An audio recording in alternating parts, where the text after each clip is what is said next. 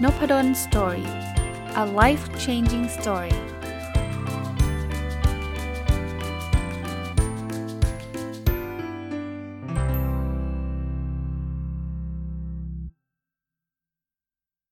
วัสดีครับ ยินดีต้อนรับเข้าสู่นบดลสตอรี่พอดแคสต์นะครับแล้วก็วันอาทิตย์นะครับยินดีต้อนรับเข้าสู่รายการ My Book ซึ่งจะเป็นรายการที่ผมจะเอาหนังสือที่ผมเขียนเองนะครับมารีวิวแบบละเอียดนะครับอออยู่มาหลายสัปดาห์แล้วนะครับกับหนังสือเล่มนี้ก็ท้ายๆเล่มแล้วล่ะนะครับคือ The Lost Skill นะครับทักษะที่หายไปในศตวรรษที่ 21 เนาะวันนี้มาต่อกันเลยนะครับ น่าจะ ผมคิดว่าตอนนี้น่าจะจบนะ แต่บางทีเดาใจได้ยากเหมือนกันนะ เวลารีวิวหนังสือตัวเองเนี่ย มันจะมีเก็ดเล็กเก็ดน้อยแทรกเข้ามาตลอดนะบอกว่าจะจบจะจบบางทีมก็ไม่จบนะ แต่ลองดูนะคิดว่าใกล้แล้วล่ะนะครับ มาถึงบทที่ 29 เนี่ย ชื่อบทว่าพลังของการใจลอยนะในบทนี้เนี่ยถามว่ามีเรื่องราวอะไรที่ผมจะเล่าให้ฟังนะครับ ก็ผมไปอ่านหนังสือเล่มเล่มหนึ่งนะครับ ชื่อหนังสือชื่อว่า Hyper Focus คนเขียนคือคุณ คริสเบลลี่นะครับเขาบอกว่าจริงๆ แล้วอะมันมีเรื่องอเรื่องหนึ่งที่คือคำว่า Hyper Focus ก็คือการโฟกัสเนี่ยแต่ว่ามันมีเรื่องหนึ่งที่มันน่าสนใจเขาเรียกว่า Scatter Focus เขาบอก Scatter Focus ก็คือการหยุดจดจ่อกับสิ่งเดียวแล้วหันมาทำอย่างอื่นบ้าง เช่น สมมุติว่าเรากำลังอ่านหนังสือทำวิจัยนะครับกำลังทำจดจ่อเนี่ยให้หยุดบ้างแล้วก็ไปออกไปล้างจานบ้างอะออกไปวิ่งบ้างออกไปเดินเล่นบ้างนะครับ ถามว่าอา้าวทำไมอะปกติคนก็จะคิดว่าทำวิจัยมันก็ต้องจดจ่อที่งานวิจัยใช่ไหมเขาบอกงี้ครับเขาบอกว่ามันเหมือนเวลาเราทำวิจัย เหมือนเราอ่านหนังสืออ่านงานวิจัยเนี่ยมันเหมือนกับการรับความรู้เข้ามาในสมอง ถ้าใช้ศัพท์ภาษาอังกฤษเขาบอกว่าเหมือนกันเป็นการเก็บสะสมจุดหรือ collecting dots เอาความรู้มาผมผมผมอ่าน paper งานวิจัยเนี่ยผมเอาความรู้เข้ามาในสมองนะครับ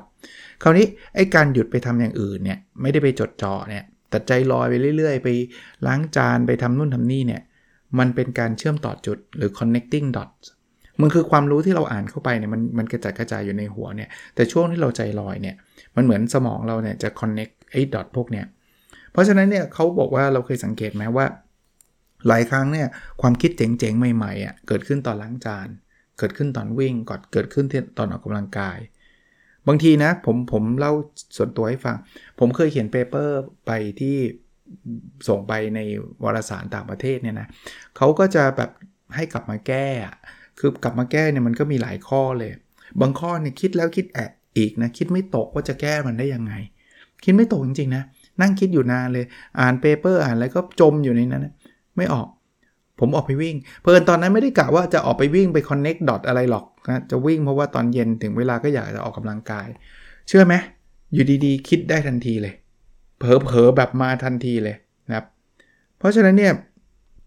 เราลองลองลองสต็อปมั่งนะ ถ้าเกิดเราคิดอะไรไม่ออกหรืออะไรแบบเนี้ยเพราะว่าพอเราไป scatter focus เนี่ยก็คือเราไปทำอะไรที่มันใจลอยใจลอยเนี่ยมันกลับได้ได้ผลประโยชน์นะครับบางคนบอกว่าเฮ้ย อย่างเงี้ยเราไม่ต้องทำอะไรละ เราไปล้างจานอย่างเดียวแล้วเราก็จะคิดสูตรอะไรใหม่ ๆ ได้หมดเลยปะเขาบอกก็มันไม่ใช่นะ คือคุณต้องเก็บเก็บดอทเข้ามาก่อนนะ คือคุณต้องอ่านก่อน คุณต้องศึกษาไอ้พวกนี้เข้ามาก่อน แล้วคุณค่อยผ่อนผ่อนคลาย ไม่ใช่ว่าคุณจะมาถึงวันๆคุณจะใจลอยทั้งวันแล้วงั้นดู Netflix ทั้งวันดูไปวิ่งเล่นทั้งวันไม่ใช่นะครับ ไม่ใช่ อันนี้ก็เผื่อจะเป็นไอเดียนะครับสำหรับหลาย ๆ คน มาถึงบทที่ 30 เนาะ จงเตรียมพร้อม จงเตรียมตัวให้พร้อม แม้จะมองไม่เห็นโอกาสนะครับ คือบทนี้ผม refer ถึงหนังที่ผมดูเรื่องหนึ่ง จริงๆก็ไม่ได้ดังมากมายนะ หนังเนี้ยเป็นชื่อว่า Yesterday หลายคนคงเคยได้ดูบ้างนะนะครับถ้าใครไม่อยาก spoil ก็ไม่ต้องฟังตรงนี้ก็ได้นะครับ คือผมเอาพล็อตแบบกว้างๆมาให้ให้ฟังกันละกันนะพระเอกเนี่ยอยากเป็นนักร้อง แต่ว่าร้องแล้วมันไม่มีคนฟังเลย แล้วอยู่ดีๆเนี่ยมันก็เกิดเหตุการณ์ไฟดับขึ้นมาทั่วโลกเลย แล้วพระเอกก็โดนรถบัสชนนะครับ ตื่นขึ้นมาพระเอกก็เจอเพื่อนๆเหมือนเดิมอะวันหนึ่งเนี่ยพระเอกก็ร้องเพลง yesterday ของ The Beatles รู้จักใช่ไหมเพลงดังมาก yesterday ของ The Beatles ปรากฏว่าเพื่อนๆไม่มีใครรู้จักเพลงนี้เลยบอกเออเพราะดีนี่ว่าเพลงนี้พระเอกก็แบบอะไรวะ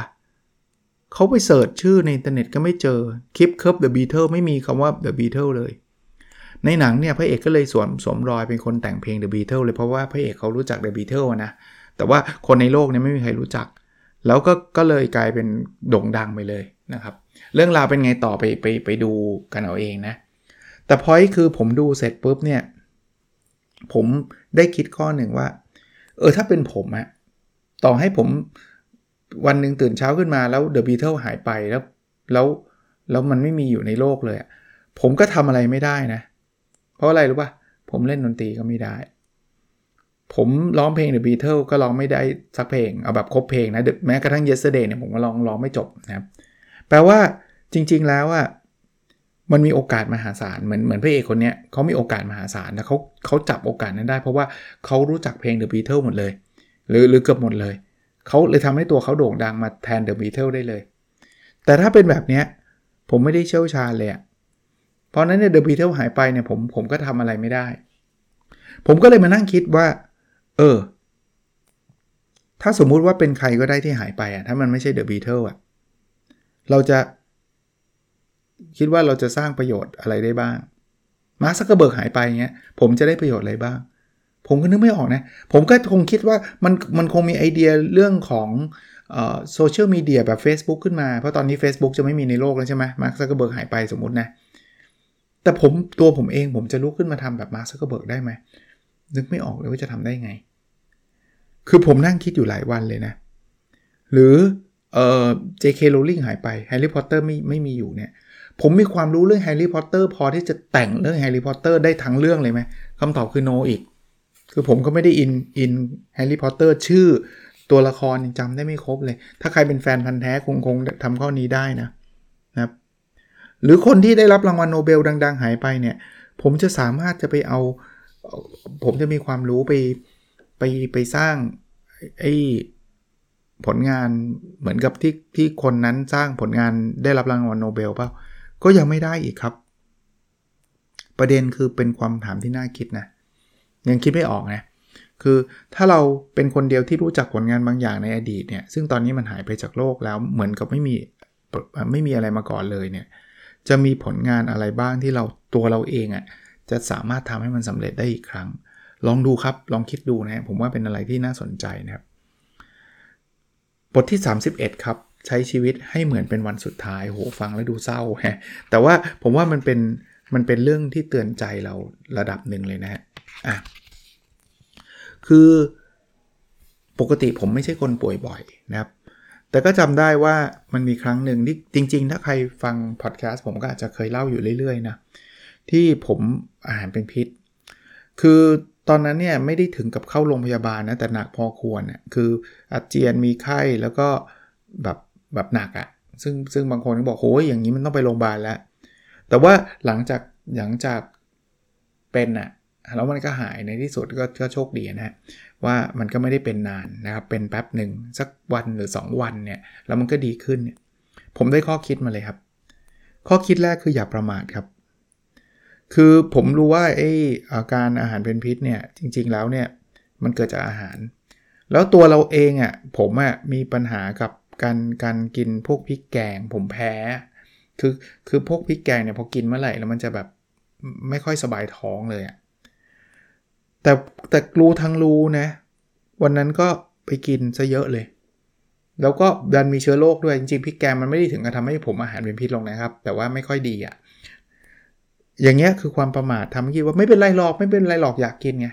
ก็ก็แย่ก็อย่าประมาทนะครับ ต้องระวังตัว ข้อ 2 ครับ ดูแลตัวเองให้ดีขณะป่วยเราจะได้หายเร็วๆครับ คือตอนก่อนป่วย ตอนนั้นเนี่ยผมก็ออกกำลังกายหนักพอสมควรนะครับ ก็วิ่งวันละ5โลทุกวันอะไรเงี้ยสำหรับคนอื่นจะไม่หนักนะสำหรับผมคือหนักนะแล้วทำ IF ด้วยนะ กินไม่กินอาหารช่วงเวลาไหนเวลาไหน ตอนป่วยยังคิดว่าเออไม่อยากทำลายสถิตินะ จะวิ่งเหมือนเดิมจะไม่ไม่ไม่ไม่ทำ IF เหมือนเดิมเนี่ย แต่ผมว่ามันไม่คุ้มที่จะทำเพราะว่าทำแบบนั้นจะมีทำให้ร่างกายแย่เข้าไปอีกนะเพราะฉะนั้นเนี่ยผมก็เลยช่วงนั้นก็ก็พักผ่อนเป็นหลักนะครับ แล้วก็ฟื้นตัวได้ค่อนข้างเร็ว ก็อันนี้ก็เป็นข้อเตือนใจว่าเฮ้ยคุณไม่ต้องทำงานหนักมากหรอกอย่างอย่างผมเนี่ยเคสก็ยังโชคดีว่ามันเป็นสิ่งที่ผมหยุดได้ ถ้าใครต้องทำงานหนักๆช่วงนั้นก็คงต้องขอลางานนะ เราจะได้ฟื้นตัวเร็วแล้วกลับมาได้เร็ว ไม่งั้นเดี๋ยวเป็นหนักไปอีกก็ยิ่งแย่นะครับ ข้อที่ 3 คือคนรอบตัวมีส่วนช่วยเราอย่างมากนะครับ คือช่วยกายภาพนี่ช่วยอยู่แล้วนะภรรยาผมก็ช่วยหาน้ำหายาเตรียมอาหาร แต่ช่วยความรู้สึกนี่ช่วยช่วยได้เยอะเลยนะครับ คือตอนนั้นเนี่ยมีคนถามผมว่าทำไมอาจารย์ไม่ไปมาโรงพยาบาลล่ะ ผมรู้สึกว่าเฮ้ยถ้ามันไม่ไหวมันมีคนพาไปได้แน่ๆ แต่ถ้าอยู่คนเดียวอาจจะไปแล้วก็ได้นะเพราะว่าก็เสี่ยงใช่ไหมเดี๋ยวเป็นลงเป็นลมไปจะยุ่งใช่ไหมนะครับ มันมีความอุ่นใจเลยนะครับ มันมันมันรู้สึกรู้สึกเซฟอะนะครับ อันที่ 4 คือวางแผนการทำงานให้ดีครับ คือสุขภาพสำคัญสุดอยู่แล้วนะครับ แต่บางทีงานมันก็มีความสำคัญนะเเพราะฉะนั้นเนี่ยถ้าเรามีงานอะไรที่สำคัญเราอย่าเสี่ยง ถ้าแบบพรุ่งนี้ต้องพรีเซนต์ใหญ่อะวันนี้ทานข้าวก็อย่าไปทานข้าวของแปลกๆที่ไม่เคยทานมาก่อนไม่เอา อย่าไปทำอะไรที่มันมีความเสี่ยงกับกับร่างกายเรานะครับ ต้องวางแผนดีๆนะแล้วถ้าเกิดมันเกิดเหตุการณ์นั้นขึ้นแล้วก็ลองลองคิดว่าจะช่วยไว้หวานใครนะครับ ของผมอะเจอวันที่วันผมต้องมีสอนมีนัดหมายอะก็ต้องรีบบอกเขาทันทีครับ ว่าเออขอเลื่อนไปก่อน ขอเลื่อนไปก่อน เพราะว่าไม่เช่นนั้นเนี่ยมันมันก็สอนไม่ไหวอะสอนไม่ไหวนะครับ แต่เพอเอิญผมป่วยหายป่วยเร็วก็รีบบอกเขาบอกว่าพอไหวแล้วเขาก็บอกโอเค คือเพอเอิญตอนนั้นเขาก็ยังไม่ได้แบบนัดนัดหมายอะไรนะครับ มันก็เลยก็เลยกลับมาเป็นสเกจดูเดิมนะครับ ข้อที่5นะที่มันเป็นชื่อบทนี้คือใช้ชีวิตให้เหมือนเป็นวันสุดท้าย คือโอ้โหบางคนบอกอะไรกัน แค่ ท้องเสียเป็นไข้แค่นี้อะไรจะดราม่าขนาดนั้นแค่อาหารเป็นพิษแค่นี้แต่ผมกำลังคิดว่าเออชีวิตมันไม่แน่นอนจริงนะคือตอนเช้าเนี่ยแบบ happy มากแบบไม่มีอะไรเลยกินข้าวอย่างอร่อยอะไรเงี้ยแต่พอตอนเย็นนี่คือแบบเดี้ยงแบบเดี้ยงหนักเลยอะผมว่าชีวิตมันมันไม่แน่นอนจริง ๆ เนี่ยมันมันต่อยอดทำให้ผมคิดว่าเฮ้ยในชีวิตเรานะคือตอนนั้นมันก็ไม่ได้เป็นอะไรหนักหรอก แต่ว่ามันก็ได้ข้อคิดว่า ถ้าเราฝันอยากทำอะไร อยากจะพูดคุยกับใครเนี่ยทำเถอะอย่าไปคิดว่าเฮ้ยเรายังแข็งแรงอยู่ หรือคนคนคนนั้นยังแข็งแรงอยู่ เพราะชีวิตไม่มีอะไรแน่นอนนะครับ เพราะนั้นไม่มีใครรู้อนาคต ก็พูดไม่ได้อยากให้เศร้าหรือรู้สึกแย่รู้สึกอะไรหรอกแต่ว่า เออมันเป็นเป็นข้อเตือนใจนะครับ ข้อที่ 6 ครับ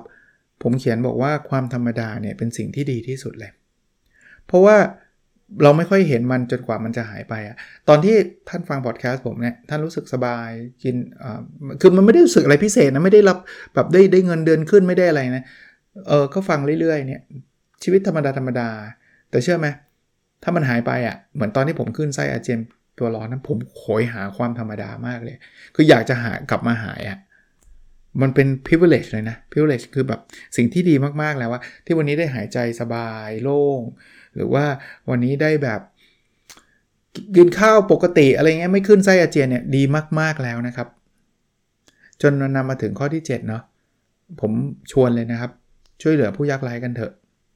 คือพอผมป่วยเนี่ย ผมมักจะคิดแบบนี้เสมอว่า ผมโชคดีมากนะที่ผมมีคนช่วยดูแล ผมโชคดีมากนะ ที่ผมพอจะมีเงินที่จะไปรักษาตัว แต่ลองคิดภาพว่าคนที่เขาแบบไม่มีตังค์อะเขาป่วยเขาต้องทน ทั้งทั้งนี่จริงกินยาเม็ด 2 เม็ดก็หายแล้ว ถ้าเขามีเงินไปไปโรงพยาบาลอะไรเงี้ย ผมว่าช่วยเหลือเขาหน่อยเถอะครับ เขาคนคนป่วยเหล่านั้นเมื่อกี้ผมบอกว่าต้องดูแลร่างกายนะ เรามีงานก็เลื่อนไปแต่คนคนที่เขาหาเช้ากินข้ามเนี่ยเขาเลื่อนไม่ได้นะครับ แล้วไม่ใช่แค่ตัวเขานะครับเขามีลูกต้องเลี้ยง มีครอบครัวต้องดูแล คือ ผมอะพยายามผมก็ไม่ได้แบบว่าอะไรมากมายหรอกแต่ว่าผมพยายามจะทำอย่างเช่นโครงการหนังสือเพื่อการทำบุญ ที่ผมทำอยู่ทุกสัปดาห์ในเพจ n o b l e n Story นะครับตอนนี้ย้ายมาที่เพจนี้ล้วสิ่งที่ผมทำก็คือ ผมเอาหนังสือที่ผมอ่าน ผมเอามาประมูล แล้วเอาเงินทั้งหมดที่ได้จากการประมูลไม่หักค่าใช้จ่ายใดๆทั้งสิ้นเนี่ยผมเอาไปบริจาค ส่วนใหญ่จะบริจาคเพื่อช่วยเหลือผู้ป่วยยากไร้นี่แหละนะครับผมเคยทำบุ๊กคลับตอนที่ยังไม่มีโควิด ก็เก็บเงินนะ แต่เอาเงินที่อันนั้นต้องหักค่าใช้จ่ายนิดนึง เพราะว่าเขาต้องใช้สถานที่ใช้อะไรเงี้ย แต่ว่าเสร็จเสร็จทั้งหมดทั้งปวงเนี่ยเอาไปใช้ที่เหลือนะ เอาไปบริจาคนะครับ ก็เป็นข้อคิดนะจากการที่ป่วยตอนนั้นนะครับ เป็นเป็นอาหารเป็นพิษ ก็เผื่อจะเป็นประโยชน์กับหลาย ๆ คนนะบทที่ 32เอ่อหาเมลอนในชีวิตให้เจอ คือ ผมมีจังหวะช่วงหนึ่งนะเป็นช่วงที่ผมมีงานเข้ามาเยอะมากจริงๆมันไม่ช่วงหนึ่งอะทุกช่วงอะนะครับ แต่ช่วงนั้นเนี่ยเป็นช่วงที่แบบเยอะสุดเยอะเยอะจนกระทั่งมันไม่ไหว ไม่ไหวก็เบิร์นเอานะเบิร์นเอาเนี่ยอาการมันมันไม่ได้หนักหนามากนะเพราะว่าผมก็คอยระวังตัวอยู่ แต่ว่าอาการอาการจะเล่าให้ฟังนะว่าผมเบิร์นเอาอาการเป็นแบบนี้ครับ ตื่นมาไม่อยากทำงานเลยครับ มันแบบมันฝืนสุดๆเลยนะครับสำหรับผมเนี่ยผมเป็นคนโชคดีว่าผมไม่ค่อยเกิดอาการแบบนั้นบ่อย แต่ว่าช่วงนั้นน่ยช่วงพีคช่วงนั้นเนี่ยตลอดเลย กลับมาบ้านนะทำงานทั้งวันเนี่ยกลับมาบ้านเนี่ย ผมอยากนั่งนิ่งๆ แต่ว่าเวลานั่งนิ่งๆ ไม่มีความสุขนะ มันเหมือนกับไม่อยากทำอะไรแล้ว แต่ใจมันว้าวุ่นตลอดถึงงานที่มันค้างอยู่ ตอนนั้นคิดในใจว่า เฮ้ยไม่ได้แล้ววะถ้าเป็นแบบนี้ต่อไปไม่ได้แล้วล่ะ เราต้องหยุดรับงานเพิ่มแล้วนะ แต่แบบพูดได้แต่พูดอะ แต่ว่าพอเอาเข้าจริงก็ไปรับเพิ่มรับเพิ่มรับเพิ่ม คราวนี้มันมีวันหนึ่งอะผมไปงานคุณรวิทย์หานุสาหะที่เขาจัดงาน Super Productive Show นะหลายปีมาแล้วนะนะครับปลายปี 2018 มั้ง แล้ววันนั้นเนี่ยคุณรวิทย์ก็เชิญเพื่อนคุณรวิทย์ก็คือคุณเอนิ้วกลมนะครับมาเป็นแขกรับเชิญ คุณเอพูดเยอะนะหลายเรื่องนะแต่เรื่องหนึ่งที่ผมประทับใจมากคือ คุณเอพูดถึงเรื่องการปลูกเมลอนที่ญี่ปุ่น เขาบอกว่าการที่ทำให้เมลอนสักลูกหวานสมบูรณ์แบบเนี่ยเขาต้องตัดเมลอนลูกอื่นๆทิ้ง สารอาหารมันจะได้วิ่งไปที่เมลอนลูกเดียว แล้วเมลอนนั้นจะเป็นเมลอนที่เจ๋งมาก เฮ้ย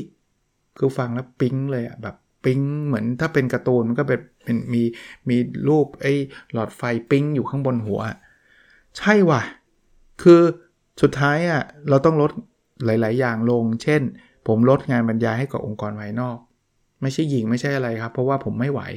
นะครับ ผมก็จะเริ่มปฏิเสธมากขึ้นนะครับ ยกเว้นว่าใครเคยรับปากไว้ก็ยังคงต้องต้องทำแต่ว่าใหม่ ๆ ตอนนั้นไม่ไม่รับเลย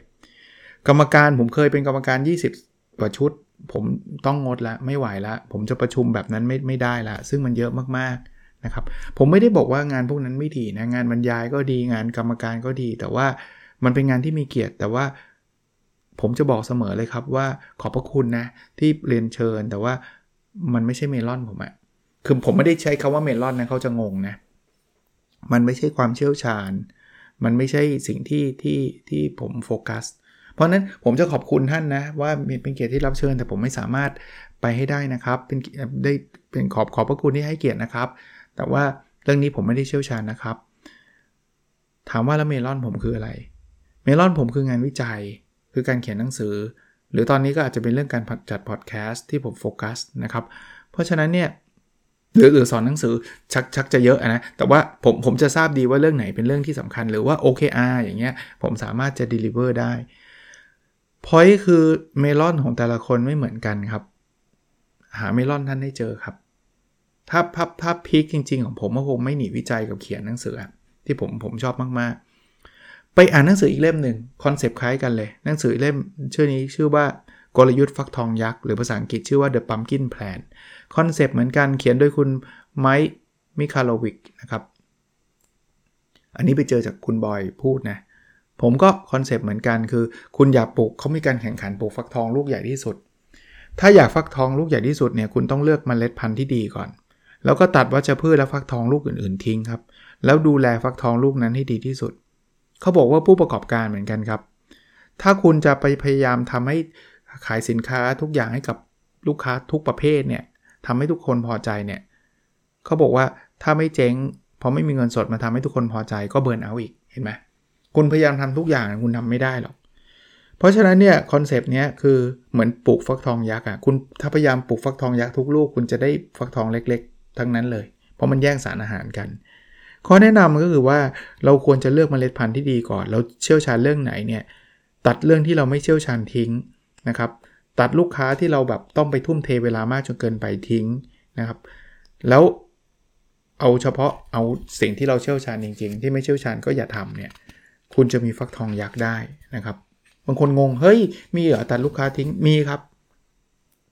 ตัดทิ้งเนี่ยเราจะได้มีเวลาไปโฟกัสกับคนที่ใช่มากขึ้นครับ ถ้าเราไม่ตัดทิ้งเนี่ยเราจะต้องมันเราไม่มีเวลาทำได้ดีที่สุดในทุกเรื่องหรอกนะครับเบิร์นเอาท์ก็จะเกิดด้วยซึ่งซึ่งทำแบบเนี้ยคือผมว่าน่าสนใจนะ สอนให้ตัดลูกค้าทิ้งนี่แปลกนะ ใหม่ๆ อาจจะฝืนๆนะ แต่ว่าระยะยาวเนี่ยมันจะดีครับ ใหม่ๆเนี่ยดูเหมือนค่าจ่ายรายได้จะหาย แต่ว่าค่าใช้จ่ายอาจจะหายไปมหาศาลเลยนะ เพราะเราไม่ต้องไปจ้างคนมา please ลูกค้ากลุ่มนี้ สุดท้ายเนี่ยเราจะได้โฟกัสกับฟักทองยักษ์เราให้เจอนะครับ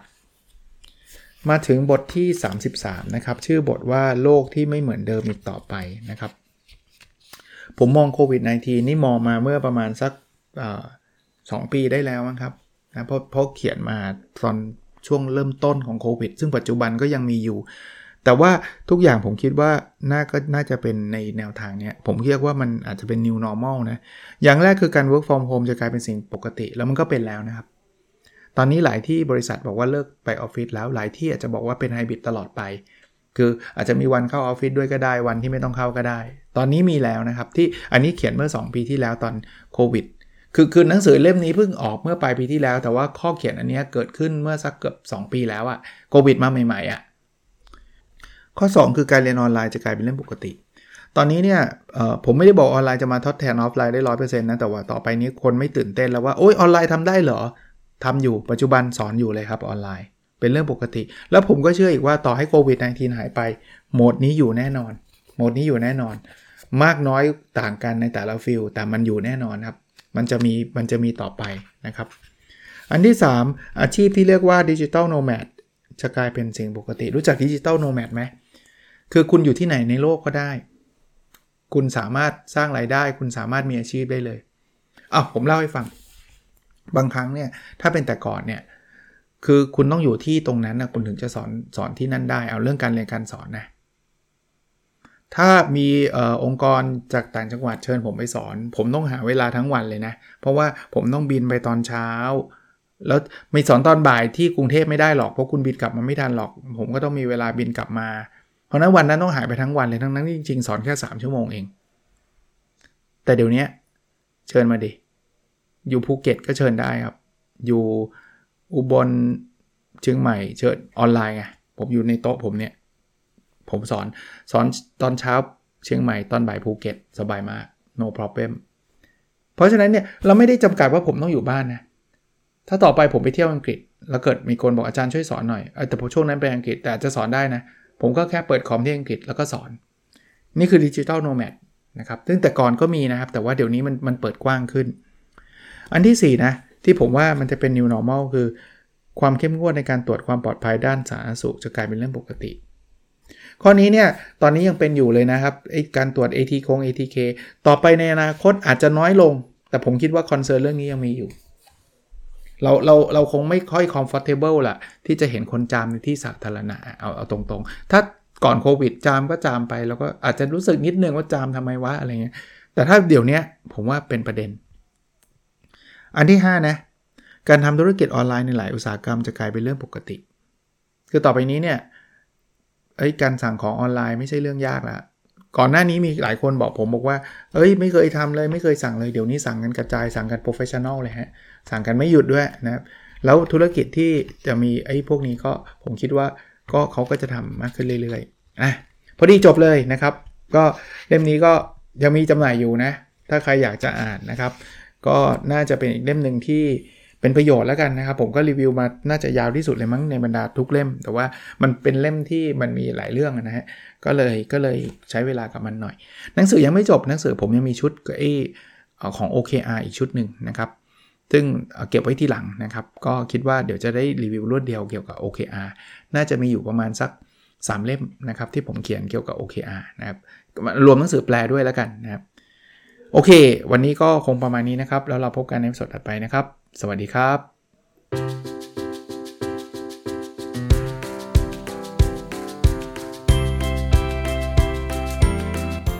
Nopadon Story A Life Changing Story.